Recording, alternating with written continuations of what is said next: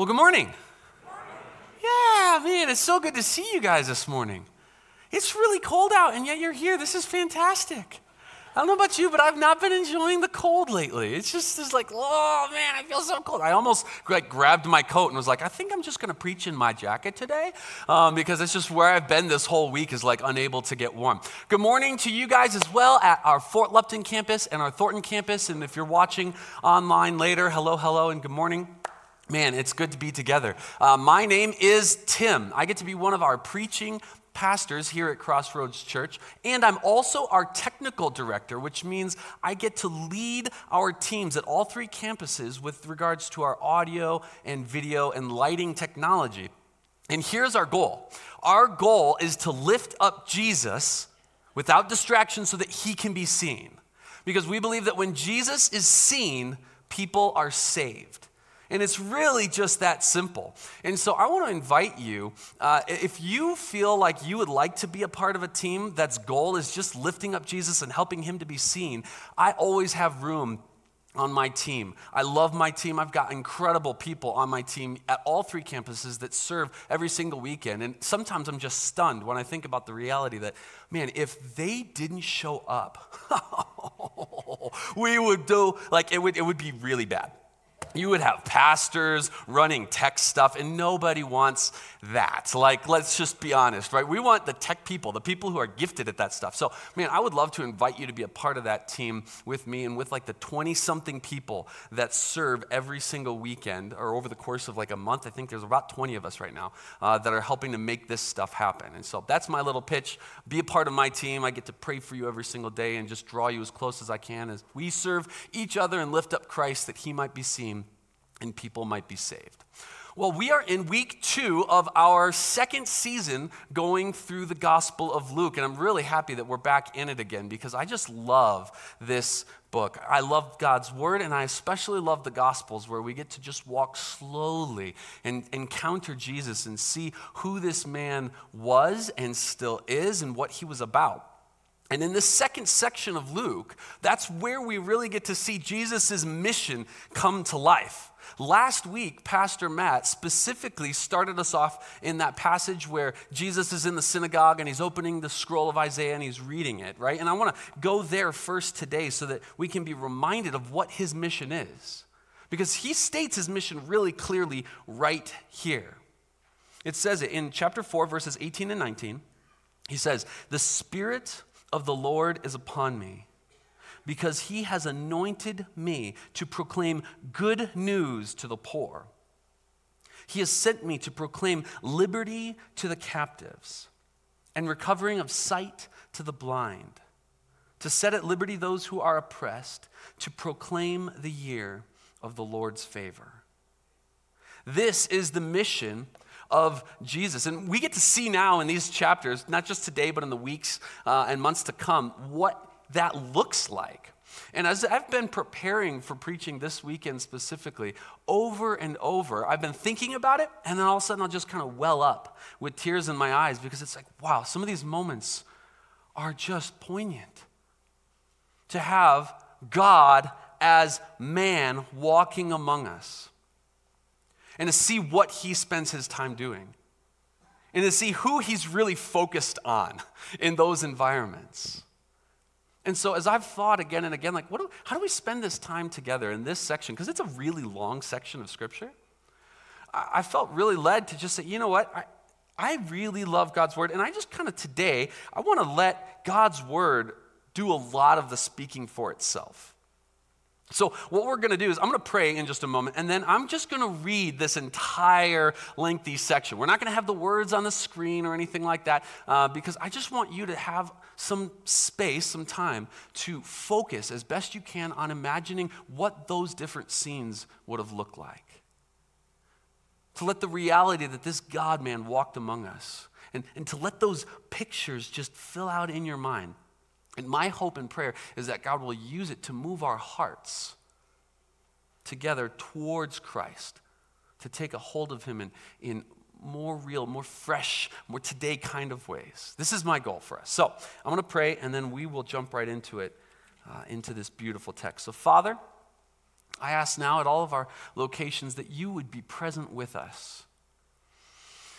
I pray that your peace would rest in these places.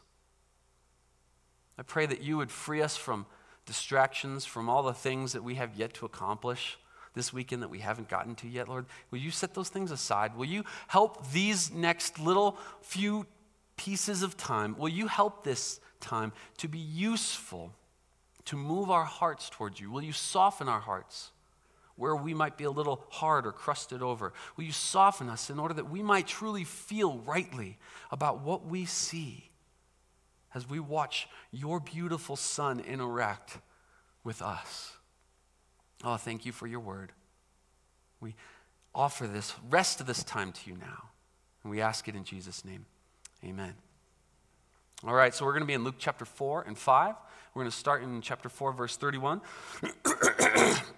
Sorry. Yeah.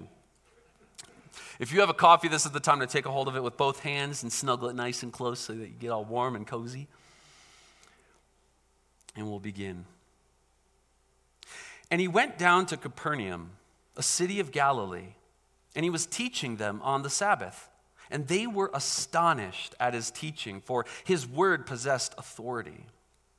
And in the synagogue, there was a man who had the spirit of an unclean demon, and he cried out with a loud voice, Ha! What have you to do with us, Jesus of Nazareth? Have you come to destroy us? I know who you are, the Holy One of God. But Jesus rebuked him, saying, Be silent and come out of him. And when the demon had thrown him down in their midst, he came out of him, having done him no harm. And they were all amazed and said to one another, what is this word? For with authority and power he commands the unclean spirits, and they come out. And reports about him went out into every place in the surrounding region. And he arose and left the synagogue and entered Simon's house. Now, Simon's mother in law was ill with a high fever, and they appealed to him on her behalf. And he stood over her and rebuked the fever, and it left her and immediately she rose and began to serve them. Now, when the sun was setting, all those who had any who were sick with various diseases brought them to him. And he laid his hands on every one of them and healed them. And demons also came out of many, crying, You are the Son of God. But he rebuked them and would not allow them to speak because they knew that he was the Christ. And when it was day, he departed and went into a desolate place. And the people sought him and came to him and would have kept him from leaving them. But he said to them, I must preach the good news of the kingdom of God to the other towns as well, for I was sent for this purpose. And he was preaching in the synagogues of Judea. On one occasion, while the crowd was pressing in on him to hear the word of God, he was standing by the lake of Gennesaret and he saw two boats by the lake, but the fishermen had gone out of them and were washing their nets. Getting into one of the boats, which was Simon's, he asked him to put out a little from the land. And he sat down and taught the people from the boat. And when he had finished speaking, he said to Simon, Put out into the deep and let down your nets for a catch. And Simon answered, Master, we toiled all night and took nothing but at your word I will let down the nets. And when they had done this, they enclosed a large number of fish, and their nets were breaking. They signaled to their partners in the other boat to come and help them. And they came and filled both the boats so that they began to sink. But when Simon Peter saw it, he fell down at Jesus' knees, saying, Depart from me, for I am a sinful man, O Lord. For he and all who were with him were astonished at the catch of fish that they had taken.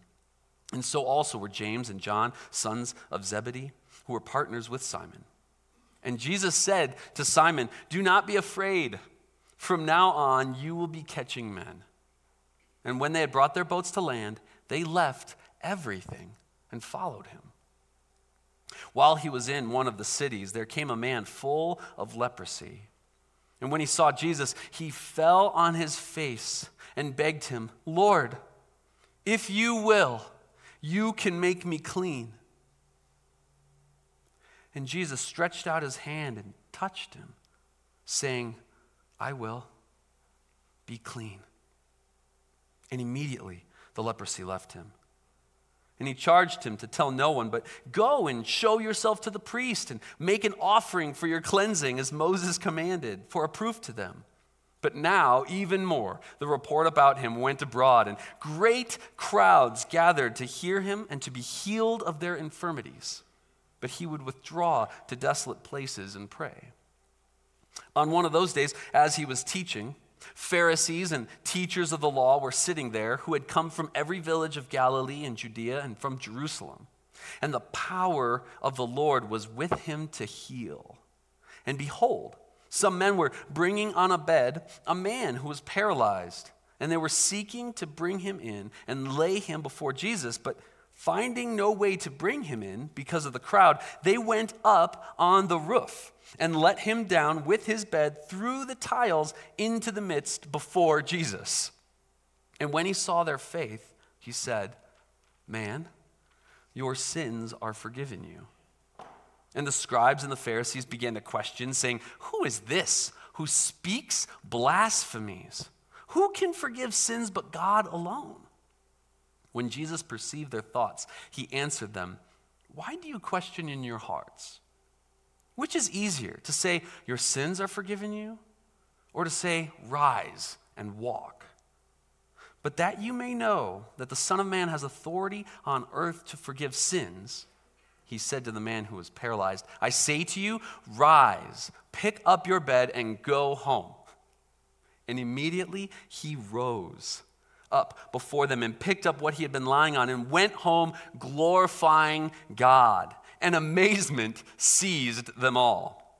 And they glorified God and were filled with awe, saying, We have seen extraordinary things today. After this, he went out and, a tax collect- and saw a tax collector named Levi sitting at the tax booth. And he said to him, Follow me. And leaving everything, he rose and followed him. And Levi made him a great feast in his house. And there was a large company of tax collectors and others reclining at table with them. And the Pharisees and their scribes grumbled at the disciples, saying, Why do you eat and drink with tax collectors and sinners? And Jesus answered them, Those who are well have no need of a physician, but those who are sick. I have not come to call the righteous, but sinners repentance. This is a beautiful section of Scripture. And what we'll find in the weeks to come that every single section is beautiful in a very similar fashion. That we see Jesus himself walking in the midst of normal people, doing things that are so far beyond anyone's capacity that it just stood out. And everyone's like, wow, who is this man? And as we look at this section, I really want to draw our attention to three different groups of people because I think that for most of us here, that we could probably relate most closely to one of these groups. The three different groups are these you got the poor, and then you've got the disciples, and then you've got the Pharisees. And so, as we look at each of these, I'll ask you to be kind of internally processing which group do you feel like you closely associate with that, that feels like you know, you in a sense. Like where which which group would you probably find yourself in if you were there at that time? Because I think this is going to be significant for us as it affects our, how we approach Jesus. So, we'll start off by just looking at the poor, the first group. This is a huge group of people. I mean, even in these short verses, you see like these, see, these uh, environments where just tons of people are getting together. And they're coming to him because they need something desperately from him. They, they come to him without anything. You know, and, and Jesus is there and he can actually give them what they need. You see people come who are possessed by demons and the demons get cast out. You see people who are sick with either fever or they're paralyzed or all these other infirmities and they're being healed. This is the group of people that Jesus came to serve to seek, to save. Right? This is the group he identifies in that passage that he read from Isaiah.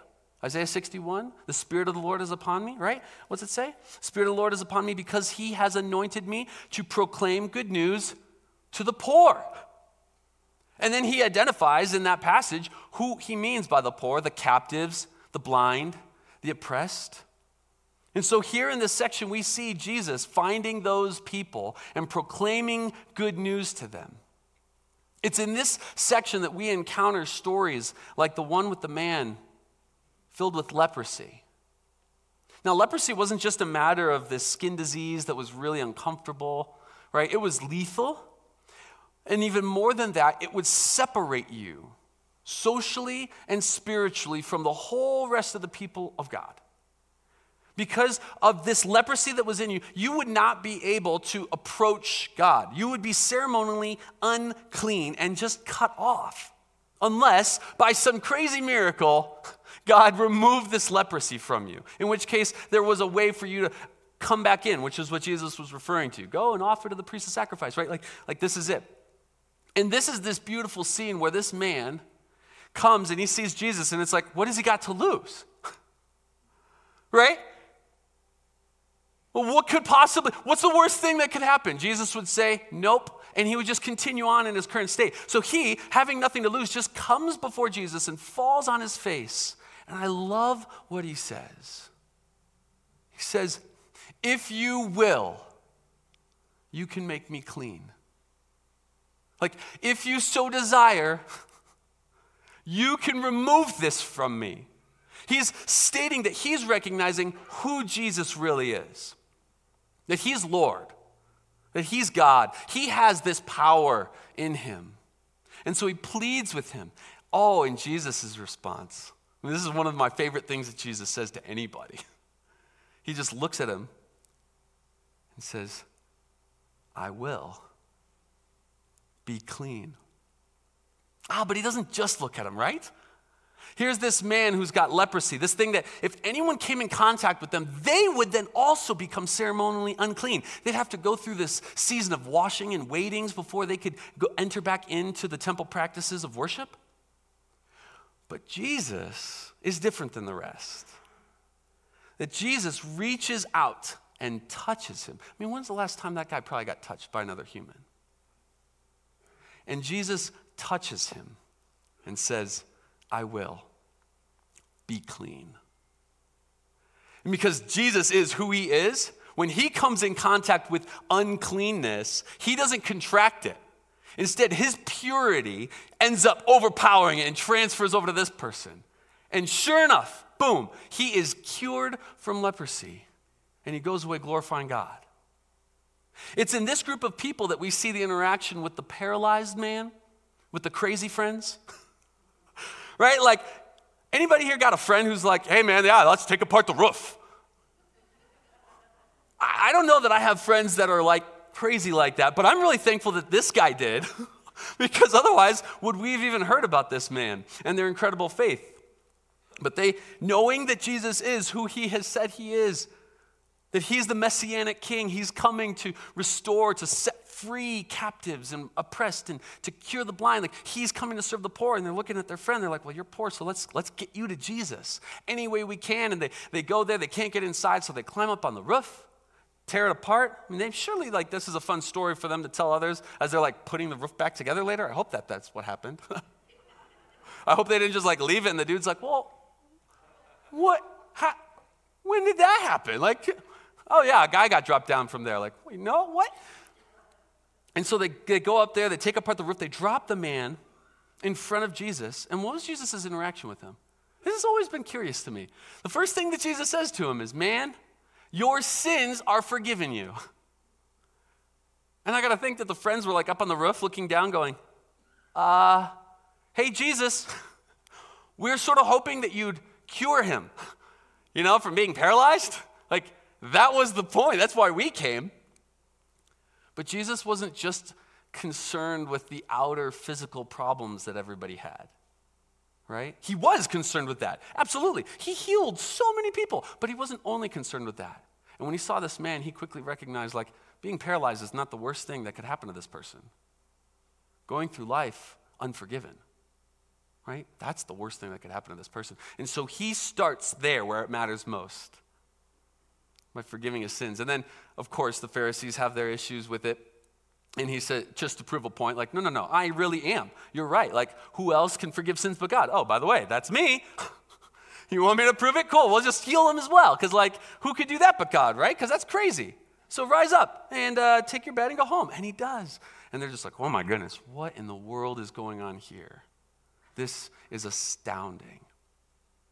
It's this group of people that Jesus came to serve, to save. That truly the good news of the kingdom of God is for the poor. Now, that can be a little discouraging for some of us because in Denver area, Colorado, like, I don't know if a whole lot of us in our environments would consider ourselves to be poor. We might at some times throw little pity parties for ourselves, or we might kind of look at some of our temporary circumstances and go, oh man, I don't know how I'm going to figure this out, right? But probably not many of us would fall into this category. I know that there are absolutely some here who do, but many of us wouldn't. And this can be a little discouraging because we see later in, in Luke chapter 6 that Jesus explicitly states this in his uh, Beatitudes. In verse 20 of chapter 6, it says, And he lifted up his eyes on his disciples and said, Blessed are you who are poor, for yours is the kingdom of God. The good news of the kingdom of God is for the poor, those who have empty hands. Because when they are given the offer to take a hold of Christ, they're like, What have I got to lose? Are you kidding me? I got nothing. So to have you, yes, I will take a hold of you, Jesus. I love that group that we get to interact with in this and in the following sections. Now, the second group of people that we see in this section are the disciples. Specifically, we have two different groups of them. We've got uh, Simon and James and John. And Simon's sometimes Peter. I mean, it's just one of those confusing people with multiple names. Um, right? Yeah, it's just what it is. Uh, but you've got Simon and James and John, the fishermen, and they have this really crazy interaction where the moment that it clicks for them that this really is the God man, the messianic king, is when they're, they've been out fishing and they, they've been failing at it. And, and they you know come in and they're, they're cleaned up and they're done for the day. And then Jesus, of course, is like, hey, you guys should go back out. And he's like, oh, Jesus, you are a great speaker and you're even a really good healer, but like, come on, we're the fishermen. like, leave the catching of the fish to us. But we've seen you do some incredible things, so sure, if you say to go out, we'll go out.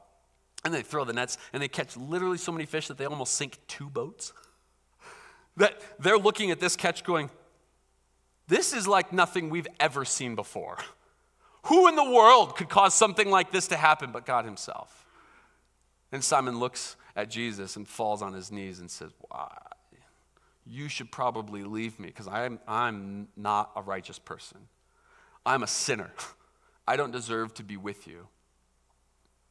But Jesus like glosses right over that. He doesn't say, Well, you're right. Later. Instead, he just says, Ah, you know, come and follow me. Don't worry. You're actually going to be a fisher of people now. Not just of fish right? But you're going to be catching people. And it says that they left everything and followed Jesus. We have that similar phrase used with Levi, the tax collector. This person is on the outside of the Jewish culture because he's basically exploiting them for his own financial gain. And when Jesus sees him, he encounters him and just says, Follow me. And Levi looks at him and goes, Okay, and leaves everything to follow him. The beautiful thing about these disciples is that they really join that category of the poor voluntarily, right? They had capacity, they had means, they had ability. They could go and catch fish and eat those fish and sell those fish, do whatever other things you need to do with fish to, to get by, to make a living, right? The tax collector had plenty of money, but they looked at the stuff that was in their hands and they said, huh I could trade this for you. Deal. Absolutely, without a doubt, I will do that. I mean, this reminds me of the parables we read about in Matthew chapter 13. There's two of them. The first one says that the kingdom of God is like a treasure hidden in a field, where a man finds it and goes away and sells everything he has to buy that field so that he can have that treasure. And then the parable right after that says the kingdom of God is like a merchant in search of a costly pearl. And upon finding it, he goes and sells everything he has to purchase that pearl. This is what makes a disciple a disciple. Is that they look at everything that's in their hands, all of their capacity, all of their ability, all of their wealth, all of their status, any of it, and they just leave it behind. They say, if I can leverage this and say, nope, nope, don't want this, I'd rather have you than I will take a hold of you, Jesus. And I know that within our church, we have a lot of those kind of people too. Some of you come to mind, your faces, where I watch your acts of faith and it's so clear like, wow, you, you could really do a whole lot of stuff in life, amazing people, and you have intentionally said, man, but I'd rather just have Jesus. like, I'd rather just leverage whatever I have to have Him and to help others to have Him as well. Oh, man, my prayer daily is that for me, like, man, help me please to be a disciple. Help me not to get caught up with the stuff that's already in my hands and to think that this is so great and so amazing, that I'm so great and so amazing. Help me instead to set it down, to leave everything daily and to follow you, Jesus. Because then we got that third group, the Pharisees. Right? You got the Pharisees, the scribes, the teachers. These are the spiritually elite. They're the ones who've been trained in the, in the ways of the law, of God's law. They've actually been trained and entrusted to guard it and to teach it. And they've kind of they've said, well, man, we don't want people breaking this law, so we're going to put up all kinds of other rules around the outside of it. So, like, if they don't break these rules, then how could they possibly break God's law? And in the process, gain for themselves quite a bit of wealth, quite a bit of influence, respect within their communities, power. And it's like when they encounter Jesus, you can sense this struggle for them to put down what's in their hands. Specifically, for them, it's this self righteousness, this sense of like, oh, I'm okay. I'm okay. I don't actually need a savior like you. I follow the law. Thank you very kindly. And as a result, they miss out on the healing that Jesus has for the poor, on this incredibly good news. And if I'm real honest with myself, I find that I most often relate to that group of the three. That I have a tendency in my life to look at my own righteousness, my own goodness, and elevate it to say, oh man, I'm, I'm actually doing pretty good. I had an experience of this really distinctly when I was managing Jimmy John's before I was a pastor here at Crossroads Church.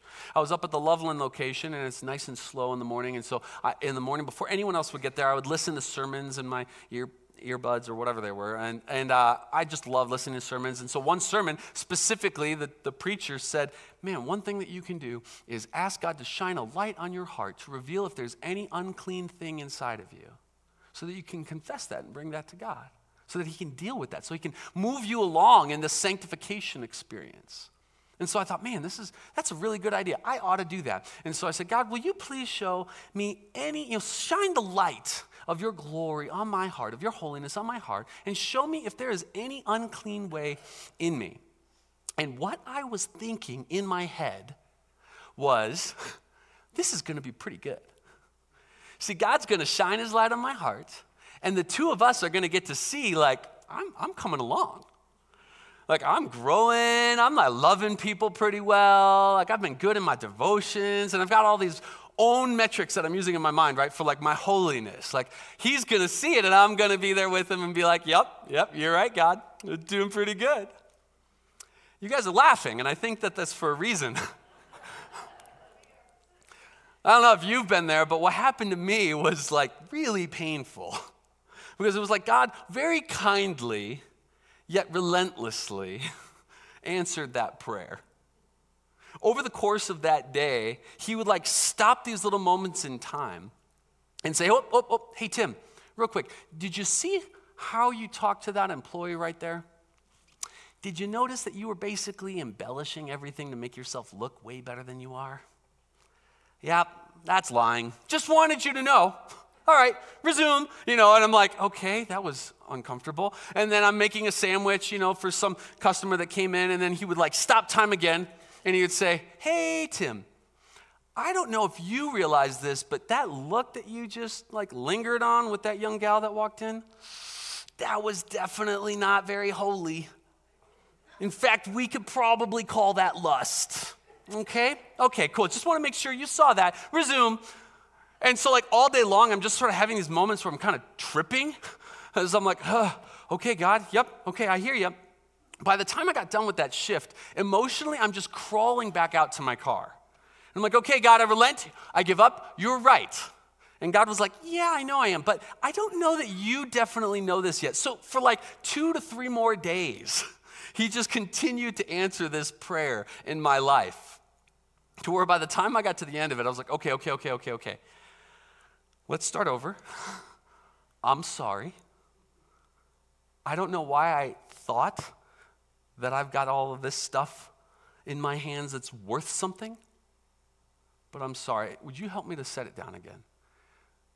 Would you help me? Because I really desperately need you. Like, if you don't actually bring about holiness in my life, it's not going to happen. I'm not capable of that.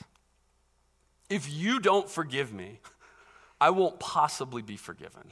That's just not something I can get without you, God. Will you please, will you please, will you please do this in my life? So when I read through these stories and I encounter the Pharisees, my heart just kind of hurts because I'm like, oh God, I'm so often there and I don't even realize it. And I bet within our church that there's probably a lot of us that could also relate to this group of people.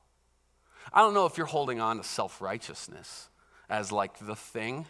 Maybe you're holding on to your influence or your power. Maybe you're holding on to your wealth, your ability to control situations around you, or your own like capacity and ability in life.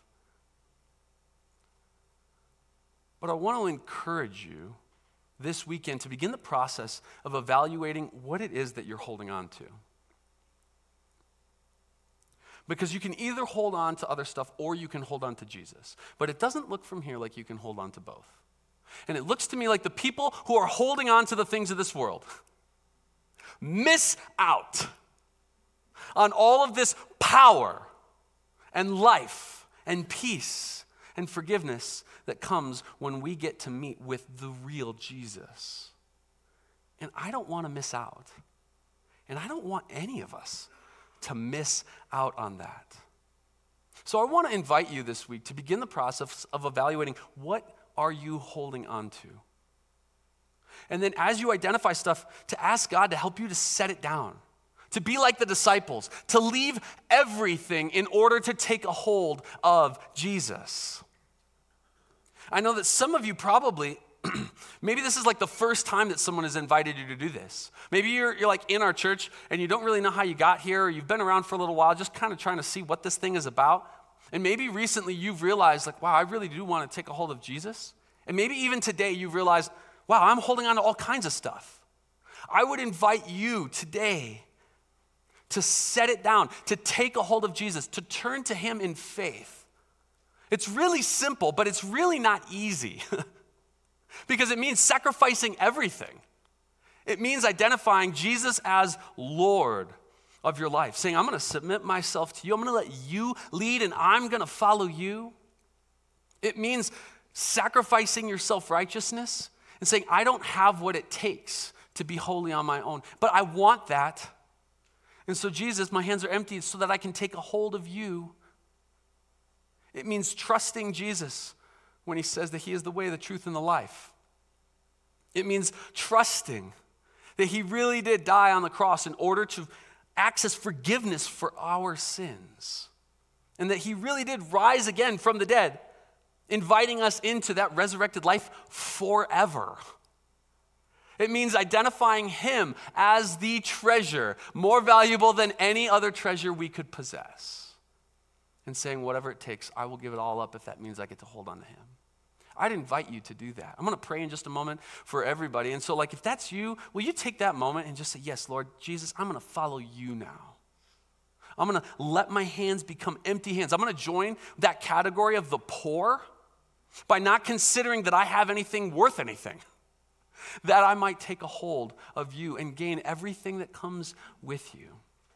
And then for those of you who, like me, have been following Jesus for a long, long, long time, but maybe you recognize, like, wow, there's some stuff in your hands, like you didn't even realize you've been picking it up as you go. like, you're, you're, I'm like 30 years into my following Jesus, and all of a sudden my hands are full of all this other stuff. Like, what the heck? Like, I don't want this, Jesus, I want you. I would invite you as well to revisit that and to say, okay, Jesus, help me again. Please forgive me again. Help me to understand what it is that I'm holding on to, that I might set it down, that I might have you. All right, let's pray. Father, thank you that you've made yourself available for us, that we don't have to be satisfied by all of the really lame things that this world says are worth chasing, pursuing, and possessing. Father, thank you that you've made a way for us to take hold of that which is truly life, namely your Son, Jesus. And this incredible experience of being filled with your Spirit and walking in your footsteps with you every single day as our Lord. Father, I pray for those who are turning their hearts to you for the first time, that you would now speak to them, that you would confirm for them your presence, your reality, your power. Would you let them feel forgiven? Not just to know or acknowledge in their head, would you let them feel forgiven even right now? Lord, and would you fill them with your spirit? and pull them into a group that follows you, Lord, that they might have friends around that, that understand what it looks like to follow you every single day, to let you be Lord. Oh, Father, and I pray for those of us who have followed you a long time and yet still find our hands are so often full. Father, will you give us more grace? Like the man with leprosy, Lord, we want to come and say, if you will, you can remove this, this weird, wicked desire I still have. And we trust, Lord, that your response is that you will, and that we can be clean, that we can be forgiven, we can be released, we can be free. Father, will you please bring this about for us today? We ask it in the name of your powerful and beautiful Son, Jesus. Amen. Amen. Thank you, Tim.